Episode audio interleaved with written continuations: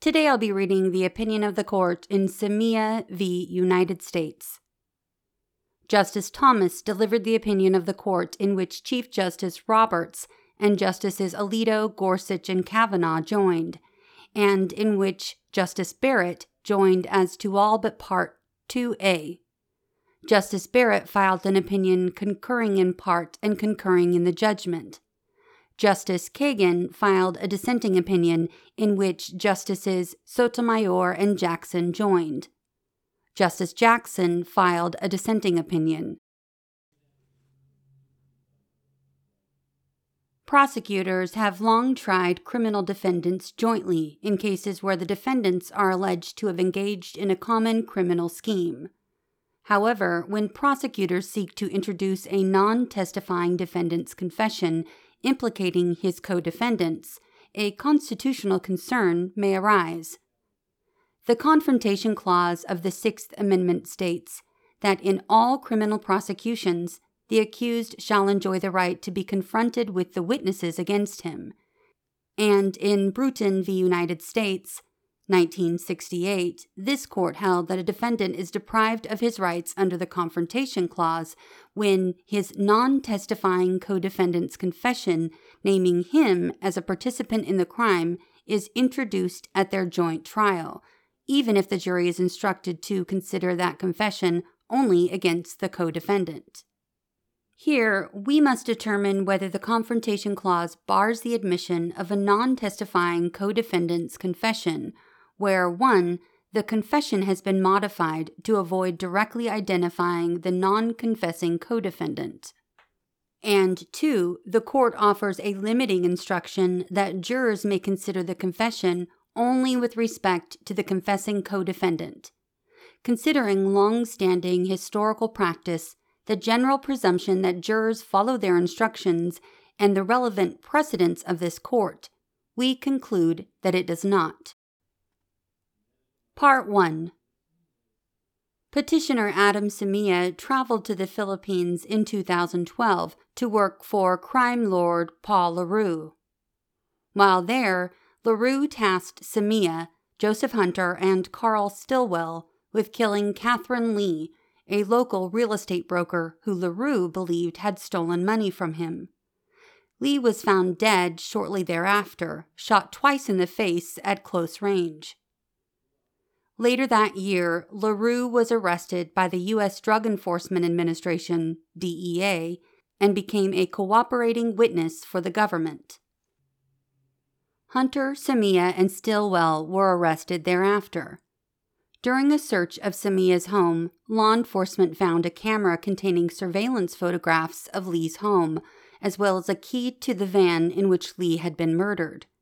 And during Stillwell's arrest, law enforcement found a cell phone containing thumbnail images of Lee's dead body. Later, during a post arrest interview with DEA agents, Stillwell waived his rights under Miranda v. Arizona, 1966, and gave a confession.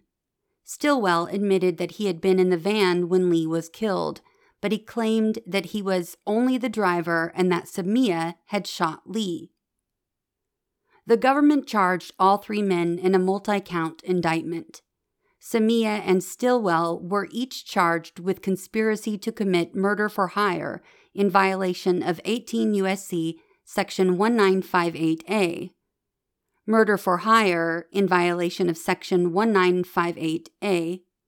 Conspiracy to murder and kidnap in a foreign country in violation of Section 956A1 causing death with a firearm during and in relation to a crime of violence in violation of sections 924C1A and J, and conspiracy to launder money in violation of section 1956H. Hunter was charged with all but the money laundering count. Thereafter, the government tried all three men jointly in the Southern District of New York. While Hunter and Stillwell admitted that they had participated in the murder, Samia maintained his innocence. Prior to trial, the government moved in limine to admit Stillwell's confession, but because Stillwell would not testify and the full confession inculpated Samia, the government proposed that an agent testify as to the content of Stillwell's confession in a way that eliminated Samia's name while avoiding any obvious indications of redaction. The district court granted the government's motion but required further alterations to ensure consistency with its understanding of this court's Confrontation Clause precedents, including Bruton. At trial, the government's theory of the case was that Hunter had hired Samia and Stillwell to pose as real estate buyers and visit properties with Lee. The government also sought to prove that Samia, Stillwell, and Lee were in a van that Stillwell was driving when Samia shot Lee. During its case in chief, in accordance with the court's ruling on its motion in limine, the government presented testimony about Stillwell's confession through DEA agent Eric Stouch. Stouch recounted the key portion of Stillwell's confession implicating Samia as follows Question Did Stillwell say where the victim was when she was killed?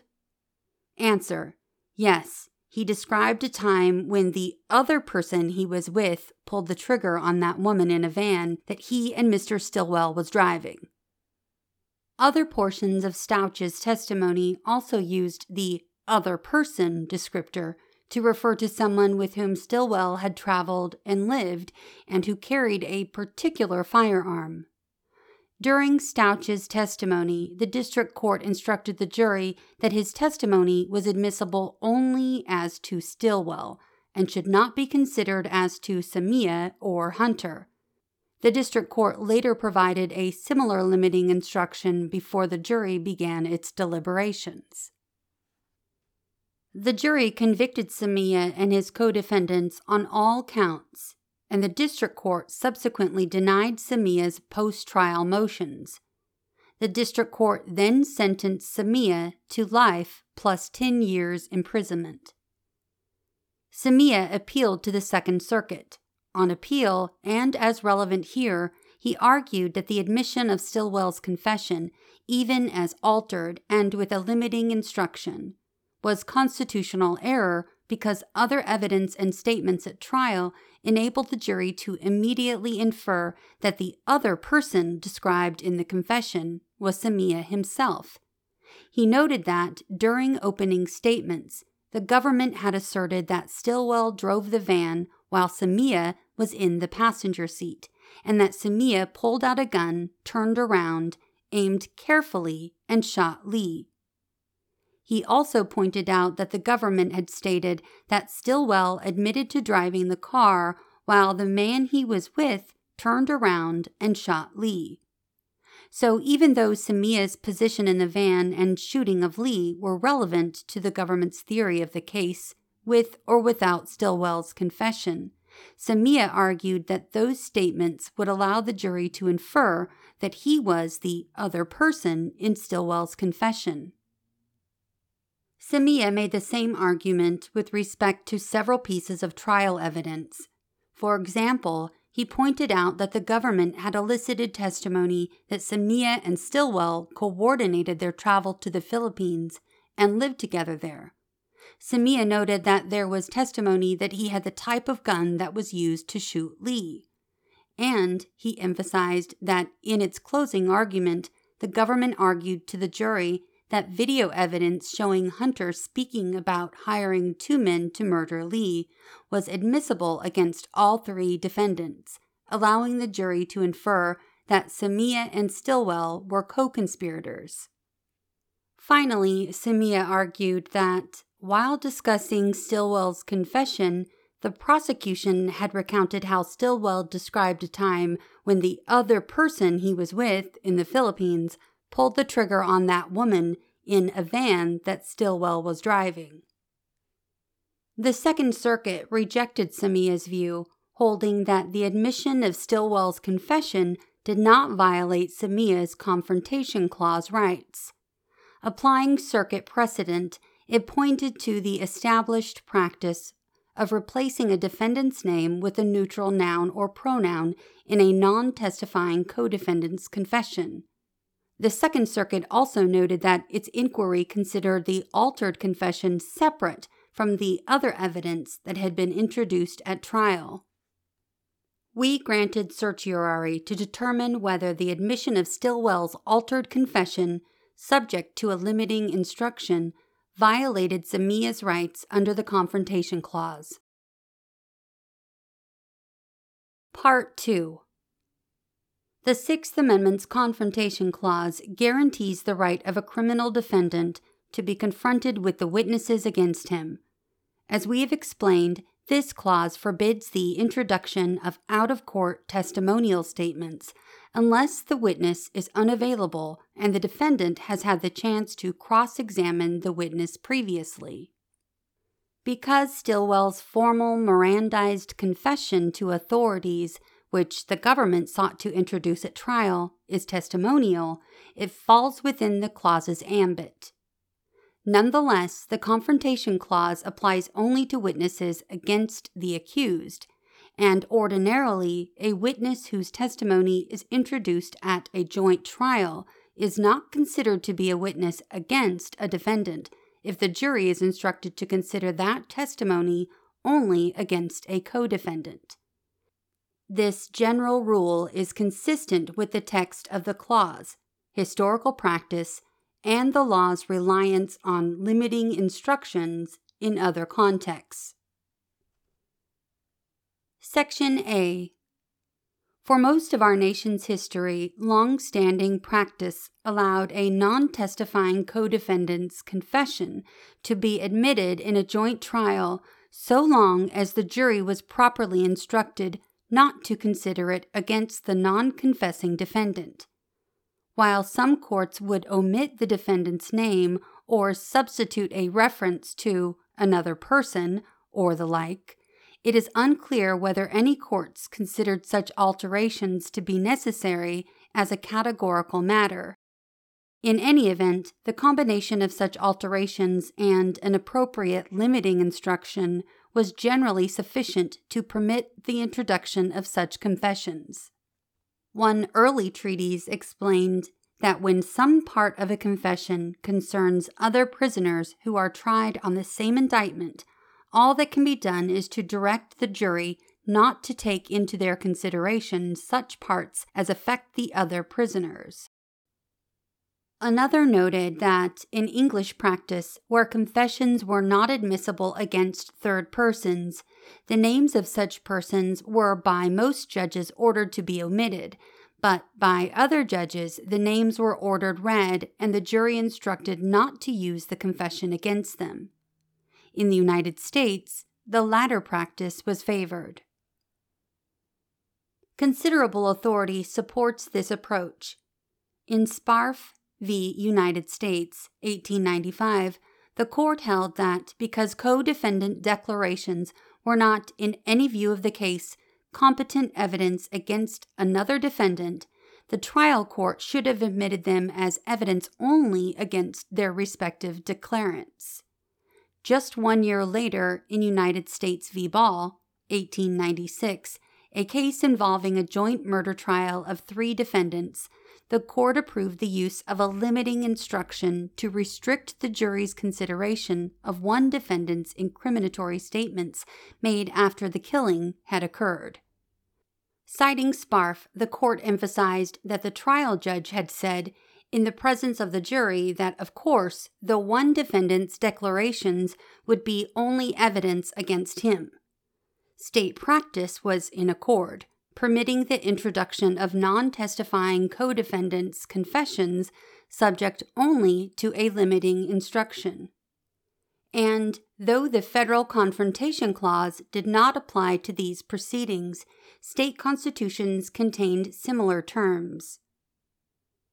Notably, none of the early treatises or cases to which the parties have referred, or that we have discovered, suggests that a confession naming a co defendant must, in all cases, be edited to refer to another person or something similar, such that the co defendant's name is not included in the confession.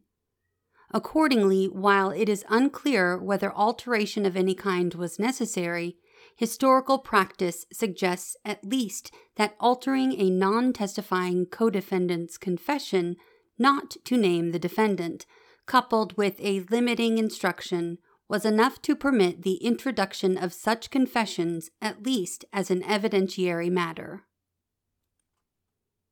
Section B. This historical evidentiary practice is in accord with the law's broader assumption that jurors can be relied upon to follow the trial judge's instructions. Evidence at trial is often admitted for a limited purpose, accompanied by a limiting instruction.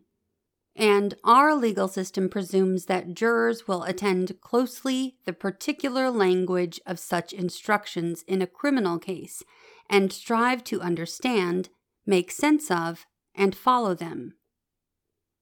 The court has presumed, for example, that jurors will follow instructions to consider a defendant's prior conviction only for purposes of a sentence enhancement and not in determining whether he committed the criminal acts charged.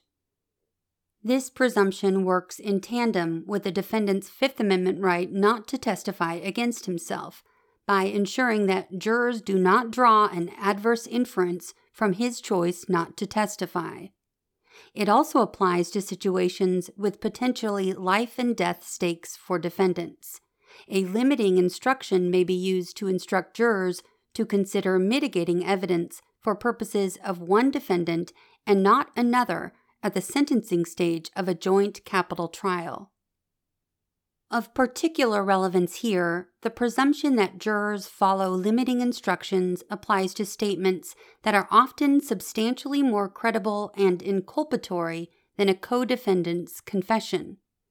For example, this court has held that statements elicited from a defendant in violation of Miranda can be used to impeach the defendant's credibility, provided the jury is properly instructed not to consider them as evidence of guilt. Such statements, elicited from the defendant himself, are often some of the most compelling evidence of guilt available to a jury.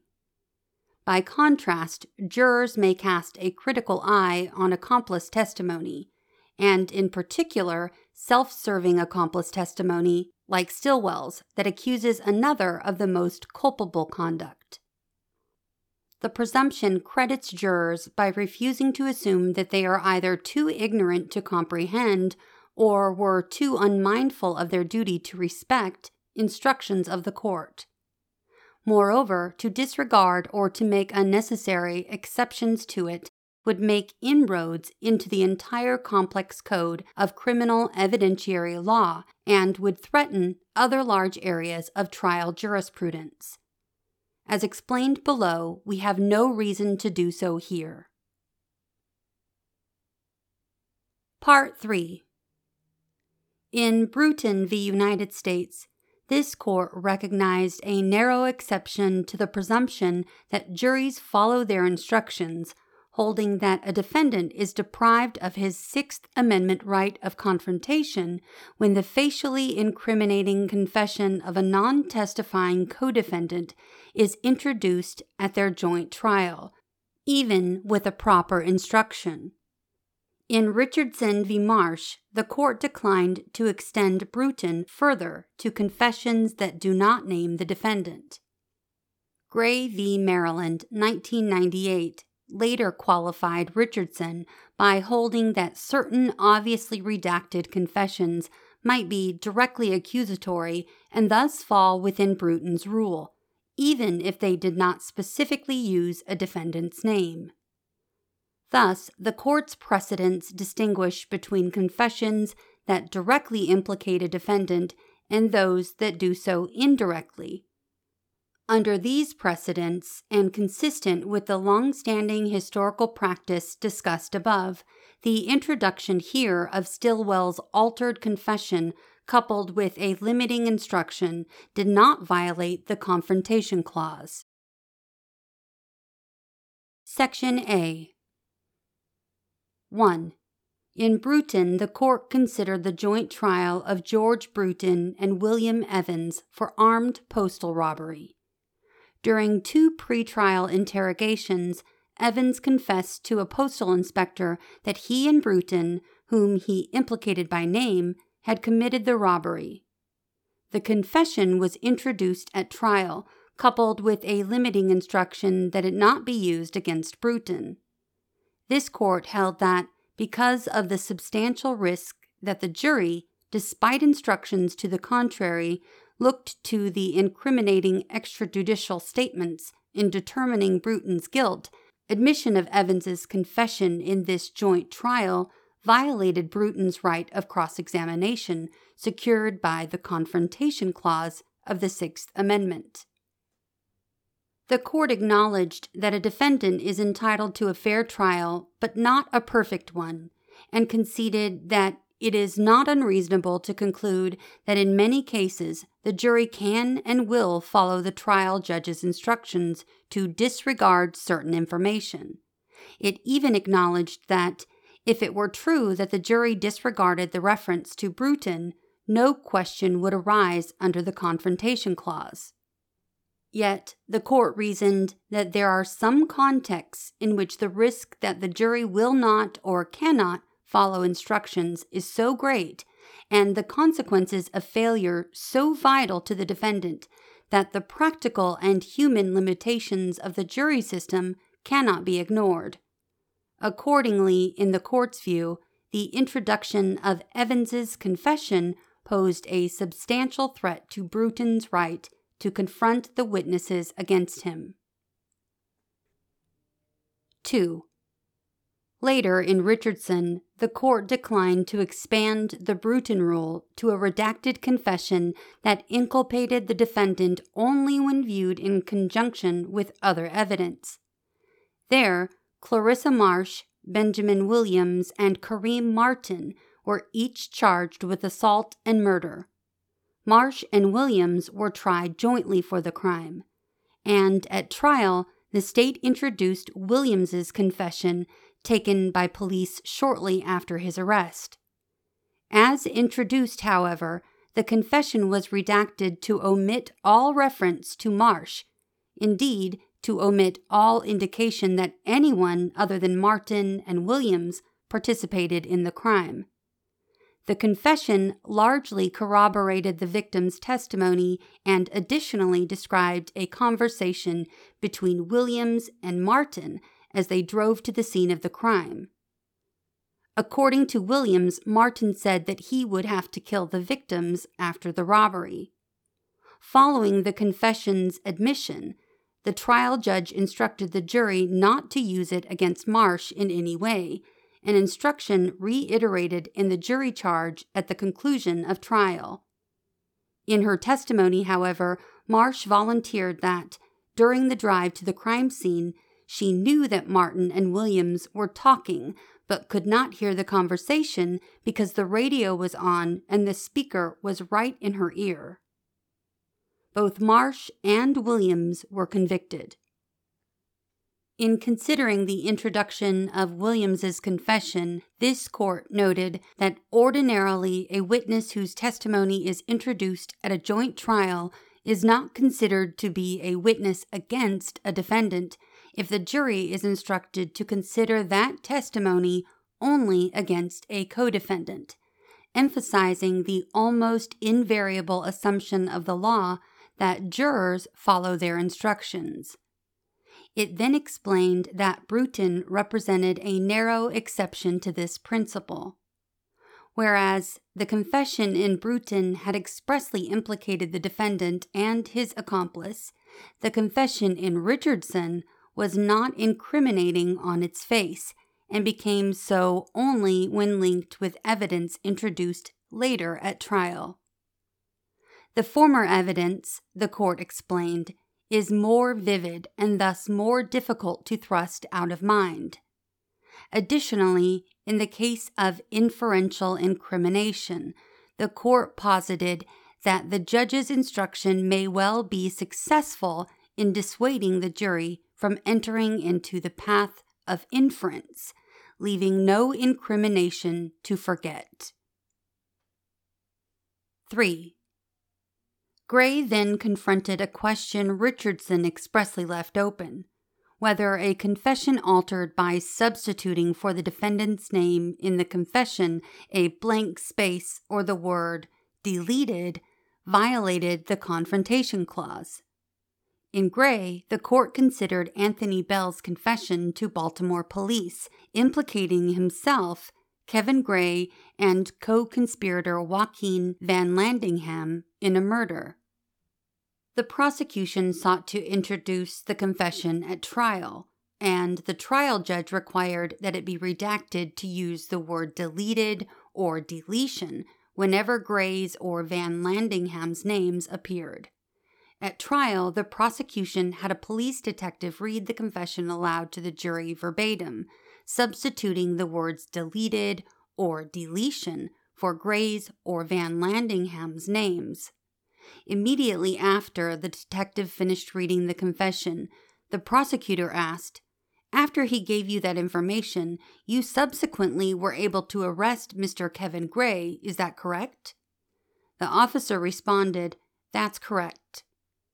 In instructing the jury at the close of trial, the judge specified that Bell's confession was evidence only against Bell admonishing the jury not to use the confession as evidence against Gray. The jury convicted Bell and Gray. This court held that the confession was inadmissible under Bruton. It first noted that, unlike Richardson's redacted confession, Bell's confession referred directly to the existence of the non confessing defendant.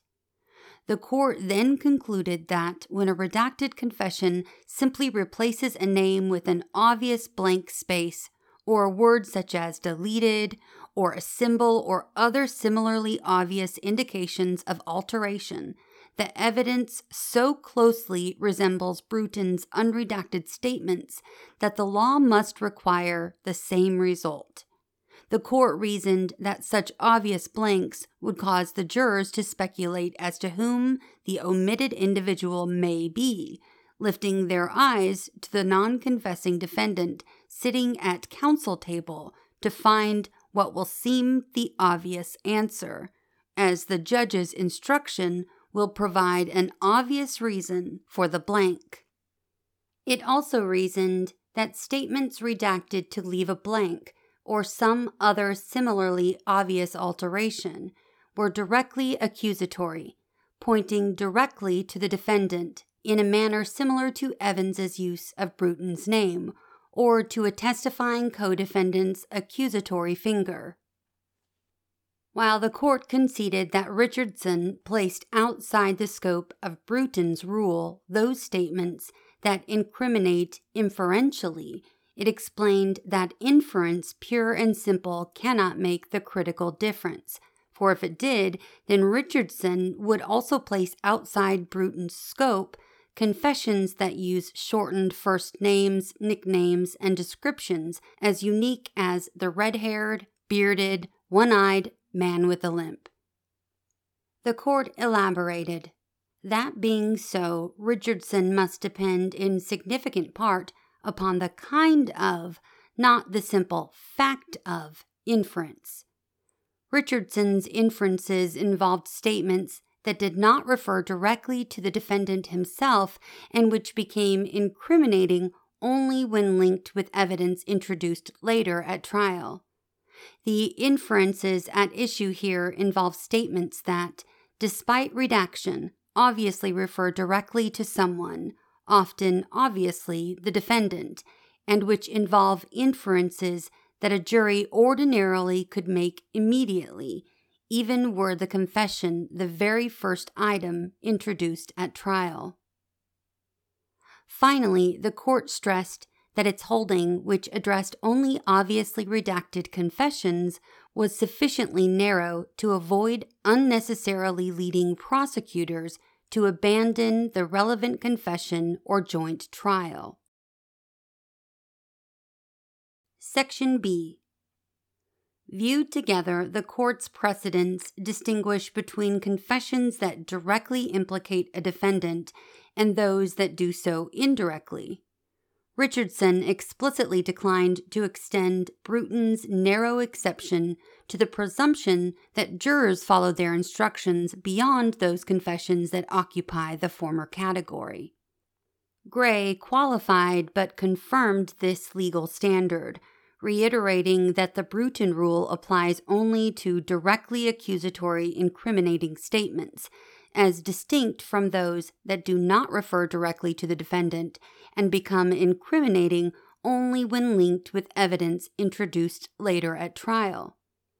Accordingly, neither Bruton, Richardson, nor Gray provides license to flyspeck trial transcripts in search of evidence that could give rise to a collateral inference that the defendant had been named in an altered confession. Here, the district court's admission of Stillwell's confession, accompanied by a limiting instruction, did not run afoul of this court's precedents. Stillwell's confession was redacted to avoid naming Samia, satisfying Bruton's rule, and it was not obviously redacted in a manner resembling the confession in Gray. The neutral references to some other person were not akin to an obvious blank or the word deleted.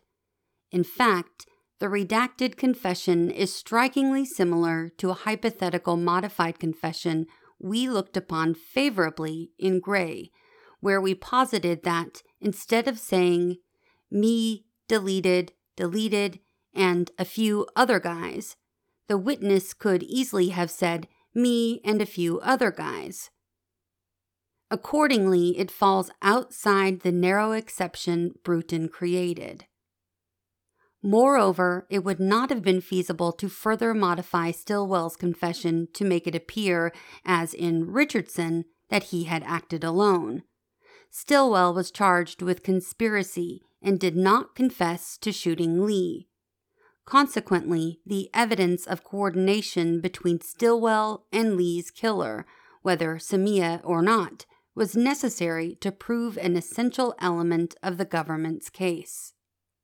In addition, editing the statement to exclude mention of the other person may have made it seem as though Stillwell and Lee were alone in the van at the time Lee was shot. Such a scenario may have led the jurors who sat in judgment of both Samia and Stillwell to conclude that Stillwell was the shooter, an obviously prejudicial result. Part 4 As described above, expanding the Bruton rule in the way Samia proposes would be inconsistent with long standing practice and our precedents. It would also work an unnecessary and imprudent change in law, resulting in precisely the practical effects that the court rejected in Richardson. The Confrontation Clause rule that Samia proposes would require federal and state trial courts to conduct extensive pre-trial hearings to determine whether the jury could infer from the government's case in its entirety that the defendant had been named in an altered confession. That approach would be burdensome and far from foolproof, and we decline to endorse it. Indeed, it would be impractical to fully police juror inferences in the way Samia seems to suggest.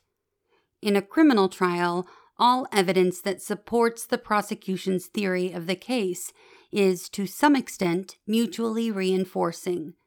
Thus, the likely practical consequence of Samia's position would be to mandate severance whenever the prosecution wishes to introduce the confession of a non testifying co defendant in a joint trial. But as this court has observed, that is too high a price to pay. Joint trials have long played a vital role in the criminal justice system, preserving government resources and allowing victims to avoid repeatedly reliving trauma. Further, joint trials encourage consistent verdicts and enable more accurate assessments of relative culpability. Also, separate trials randomly favor the last tried defendants who have the advantage of knowing the prosecution's case beforehand. Samia offers as an alternative that the government may choose to forego use of the confession entirely, thereby avoiding the need for severance.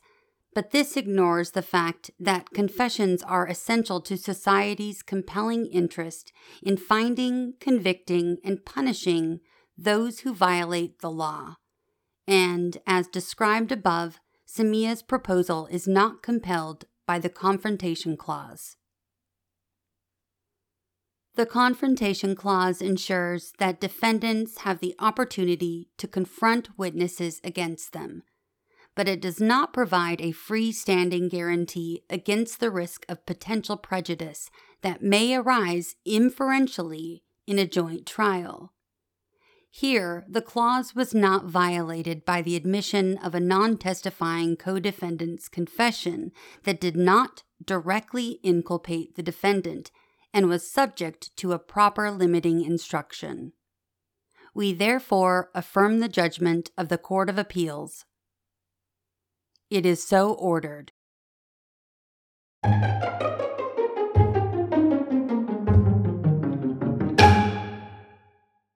We've come to the end of the opinion. Until next episode, thanks for listening to What SCOTUS wrote us.